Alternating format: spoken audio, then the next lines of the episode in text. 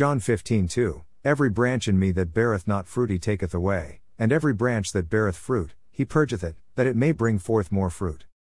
This verse reiterates the study on the saying of Jesus that I am pruned by God like a gardener who prunes the vine to yield good fruits, that I deliver only goodness. I think the very essence of this verse should relate to the Holy Spirit that is present from the very beginning with God. We all have learned about the fruits of the Holy Spirit, and that Jesus said to his disciples that in his absence, and through John the Baptist as well, we will be baptized with the Holy Spirit. Through Jesus, we are blessed not only on the cross, but we are blessed with the Holy Spirit to remain with us always and guide us. Why even moan and pray for us during our weaknesses and incapacities? When I speak of Holy Spirit, many people will think of me immediately as a Pentecost or the groups who shout hallelujah or stray in the name of the Lord. I am not undermining their faith, nor I am against them when there is dedication, but I prefer to remain in my denomination and in the covenant that Jesus has established with me. I do not want to build one in the preaching of others.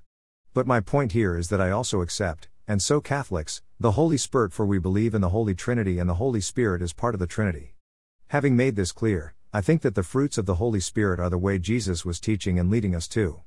When Jesus, Son of God, despite being born as a human through the Holy Spirit, has to be purged by God to deliver the good word to the world, for the sin of Adam and Eve and of humans, we are in no way perfect in our righteousness. None of us will be able to bear the suffering of Jesus on the cross, and we will groan, which is not wrong, especially when we are seeking remedy, help, and a solution. This is endurance and forbearance on the cross, but not living in the pain.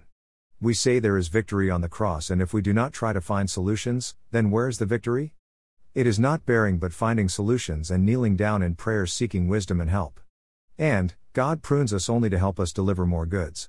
So by overcoming the battles against Satan, even if we die, living in the way of the Lord, we have pruned ourselves to be only better and righteous in the sight of the Lord and for his people. We have only delivered only good and fought the good fight well. Dear Lord, Almighty, bless this day and the days to come. Bless all those who wish me well, those who don't accept to treat me inhumanely, and those who want me to live a good life. Fill our daily plates in abundance that we may never run out of, but be able to help others. Provide us with long-lasting, good, and safe roofs and clothing. Thank you for what you have provided today. Deliver us from all evils, specifically, that are of this day. Touch us with your healing hand so that we may remain in good health. Make way for us and show us the way to your blessedness, that we may lead our lives in peace, joy, love, hope, faith, goodness, prosperity, praise, and worship, exemplifying your glory for a victorious life on this earth. Amen.